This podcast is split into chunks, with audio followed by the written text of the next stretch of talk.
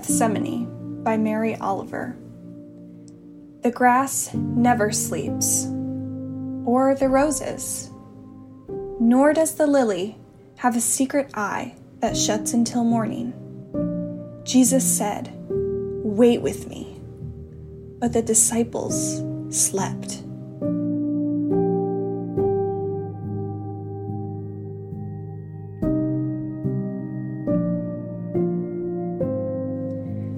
Cricket has such splendid fringe on his feet, and it sings, have you noticed?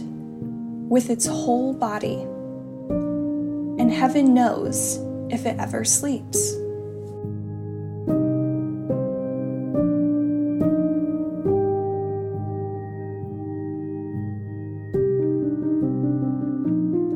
Jesus said, Wait with me. Maybe the stars did. Maybe the wind wound itself into a silver tree and didn't move. Maybe the lake far away where once he walked as on a blue pavement lay still and waited, wild awake.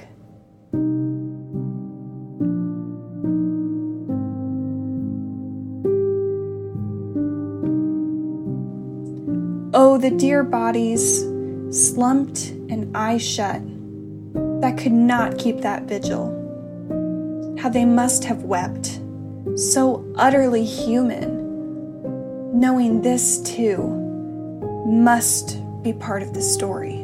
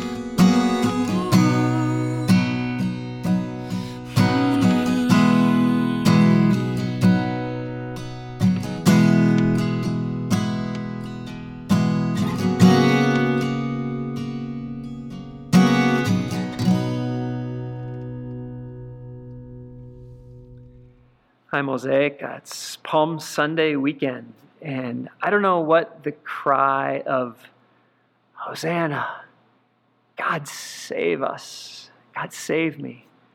I don't know what that cry is like for you right now. Maybe it's an audible cry that is often coming from your lips in the midst of these days. Maybe it's a cry that's still just like down there in the depths of your soul and it so desperately needs to come out. And maybe it's just really buried in the depths, just covered over by a whole load of concerns and anxieties and everything else. My hope for us is that this weekend and these days ahead could be days where we just discover that cry just coming to the surface Hosanna! God, save us. Mosaic, I also hope that as we find ourselves crying out in that same kind of way, I hope that we're not looking in the past saying, Well, God, we've seen how you've how you've done it back here, and that's what we want. Just bring us back to where we were. My hope, Mosaic, is that we can open ourselves up to a kind of rescue and help and salvation that we don't even fully yet know that we need. But Jesus desperately knows that we need it. I don't know if you've had this experience or not, but a few days ago, as March turned into April, I, I looked at my calendar for April and May, and there was just a lot of white space there. Uh, and it hit me like a wave. The sense of like, hold on a second, April and May aren't supposed to be like this. I, I don't know about you, I'm not a fan of winter feel like I'm cold all the time. Uh, and so I had the tendency just to kind of like huddle inside. And if you want to find me, you better come and get me because I'm not going out to explore a whole lot unless I absolutely have to. Uh, so April and May, that's like, that's my time to get back out in the world and to rub shoulders with my people. That's my time to like just get together in all those communal spaces and give hugs and handshakes and high fives and just celebrate all that life has for us. And feels like all of that has just been pushed to the wayside. My wife and I were going to go see one of our favorite bands, one of our favorite New Jersey bands, play here in Nebraska. How nostalgic was that going to be? It was going to happen just like in a week and a half from now, and we were going to go with some good friends, and it's been postponed. I was going to go to another concert with my son. We were going to go see Sturgill Simpson together, postponed as a dad of three kids, you watch them engage with their schoolwork all year long, and they're on that journey. And April and May are to be these months where uh, you just really kind of celebrate the journey that they've been on. You honor the hard work that they've poured into things. And who would have thought the school year would end in this kind of way? There's no opportunities to honor that hard work, at least not in the ways that we are familiar with. And certainly as a pastor, I would always look forward to Palm Sunday and Easter. Being together, rejoicing and celebrating all that Jesus has done for us as a family. Seeing the kids wave those palms and singing together. Seeing all of us come looking so dapper, dressed in our Easter Sunday best to know that that's not what it's going to look like this year. It's just like everything's been thrown up in the air and it's just landed into a big pile of nothing. All this anticipation, all this excitement, all this fanfare that was building, I just don't know what to make of it anymore. But yet I get the sense that God is still doing something.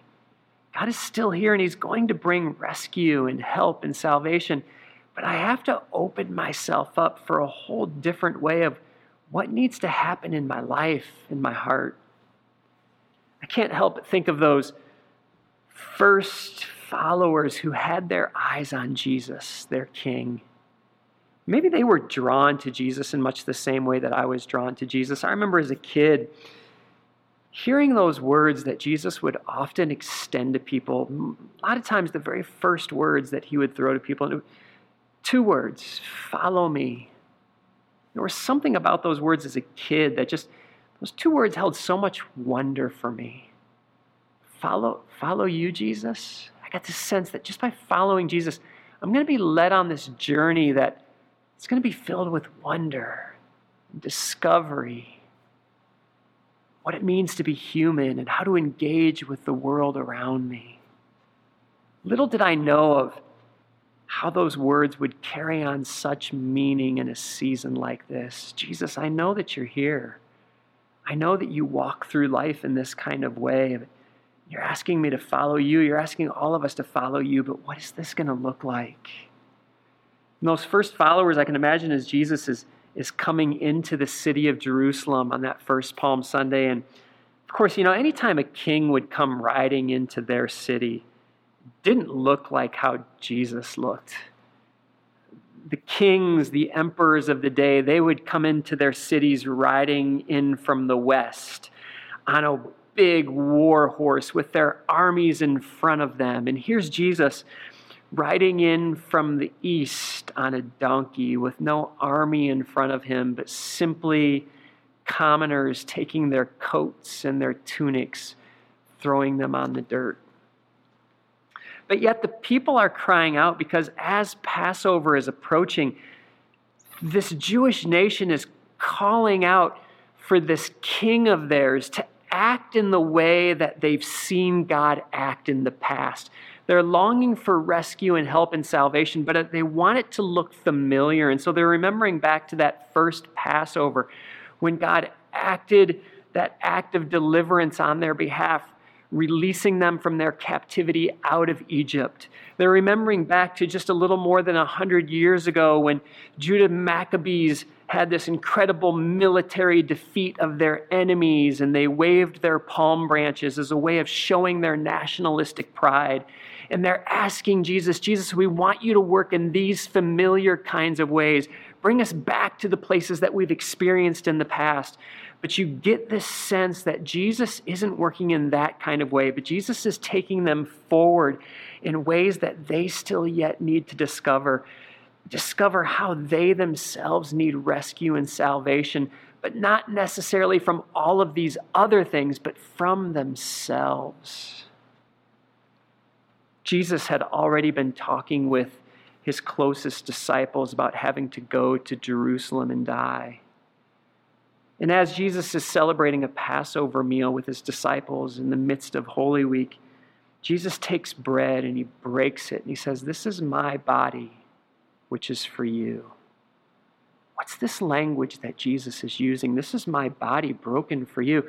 Jesus, this doesn't sound like victorious, triumphalistic language. It sounds like a journey that we're not familiar with. And so, Judas, even uh, one of the disciples, he's like, he's already, he's, he's out of there. He's gone. Then there's Peter on the other end of the spectrum. Jesus, I'm with you the whole way. Little did Peter know. But after that meal, Jesus does something that I want us to pay especially close attention to here, even in this moment. Matthew chapter 26, the Gospel of Matthew, chapter 26, starting in verse 36. Then Jesus went with them to a place called Gethsemane and he said to his disciples, Sit here while I go over there and pray. And Jesus took with him Peter and the two sons of Zebedee. So that's James and John. Peter, James, and John. Jesus takes them along. And Jesus began to be grieved and agitated.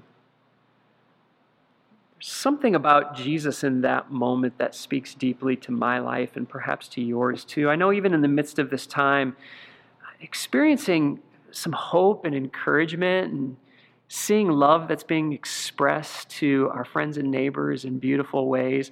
I also have these moments where, like, just out of the blue, grief and agitation can come. And to see that Jesus is no stranger to those feelings, Jesus so closely identifies with our human experience. It's a beautiful thing. And Jesus said to them, I am deeply grieved even to death. Remain here and stay awake with me. Stay awake with me. And going a little farther, Jesus threw himself on the ground and prayed, My Father, if it is possible, let this cup pass from me, yet not what I want, but what you want. Then Jesus came to the disciples and found them sleeping. And he said to Peter, So could you not stay awake with me one hour? Stay awake and pray that you may not come into the time of trial. The spirit indeed is willing, but the flesh is weak. These disciples can't stay awake with Jesus. Here's Jesus beginning his journey into the utter darkness, confusion, chaos, brokenness, sinfulness of the world, and Jesus is going to receive it all onto himself. And by receiving it onto himself, Jesus is somehow going to reconcile all of these things back to God and begin this new future of everything being put back together, restored, renewed. And as Jesus is going into this utter darkness, Jesus is asking us to stay awake with him. Jesus doesn't want us to miss what's happening here. He's journeying into the utter confusion and darkness and brokenness and sinfulness of my life, of your life, of all lives around us, the chaos of the entire created cosmos. Jesus is entering all of it. He's asking us to stay awake and pay attention. I don't know exactly what it is that Jesus wants us to see, but this much I do know is that it's not my natural inclination to stay awake to this. I had to chuckle even yesterday as I was reading. Alcohol sales and streaming service sales in America are through the roof right now. And I think that speaks very clearly to how we as Americans love to numb ourselves to any feeling of pain, chaos, confusion, darkness, unknown. We love to entertain ourselves and just sleep to just the grim realities that are all around us. Mosaic, I get it. I pour myself a good beverage every now and then. I stream a show every now and then. But as I go through this day of Palm Sunday and as I enter into this Holy Week, I know I'm asking myself, Kurt, stay awake to Jesus' presence in the midst of all of this. And I'm asking all of us, let's stay awake to Jesus' presence in the midst of all of this. I don't know what he has for us, but I believe that as we learn to cry out, Hosanna, God save us, that we're going to discover Jesus bringing about rescue and reconciliation and renewal and restoration in ways that we've never experienced before if we open ourselves up to it. That we're not going to experience it in a way that is going to take us back to some comfortable place that we were in the past, but we're moving forward into a whole new reality that Jesus is bringing about in our midst. And Jesus wants us to stay awake to his journey into the darkest of places. Now, this much I also know is I am so much like Peter, James, and John. I will stay asleep often to this. I will check out, I will numb myself. But here's a beautiful piece of good news for all of us, Mosaic. Jesus is fully awake to the darkness, to the confusion, to the chaos, to the questions and the doubts that all of us have right now. Jesus doesn't numb himself to that. God doesn't anesthetize himself from all of that, but he steps right into it and he reconciles all of it as we learn to meet him in that place and cry out, Hosanna, God save us. And something is happening in our midst. And so, my hope for all of us is that we would learn to just rest in that good news. That Jesus is fully awake to all of the darkness that we're experiencing, even when we check out, even when we sleep to his presence in our lives. In Mosaic, just as Jesus is fully awake to all of us, I believe that Jesus then is asking us to relish in that and receive that as good news, but also then be that good news for each other. Be that good news for all of our neighbors around us, that we would be so in tune with just what's happening in the lives of people around us, that we would be encouraging each other, that we would be lifting each other up, that we would be checking in on each other, that we would be saying to one another, I am not asleep. I am not, in, I'm not numb to what you're going through, but I am here with you in the midst of this to remind you that Jesus is here with you in the midst of this. And together, all of us are going to experience a beautiful reconciliation moving forward. Rescue is near, help is here. But are we ready and open to move forward in ways that we had no idea we were going to move forward in? That's my hope for us, Mosaic. Grace and peace to you as you go throughout these days.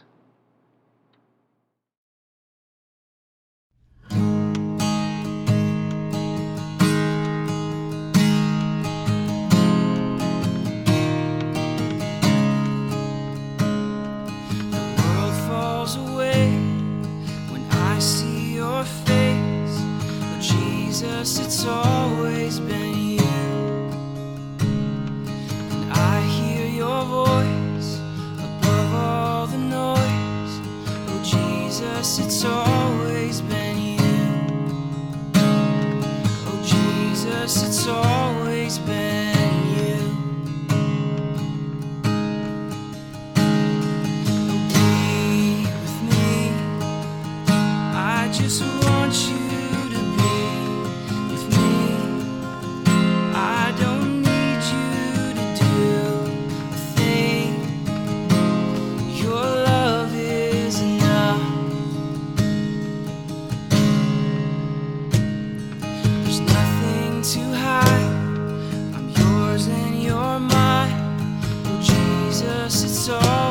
always been you. I am complete. What more could I need? Oh, Jesus, it's always been you. Oh, Jesus, it's always been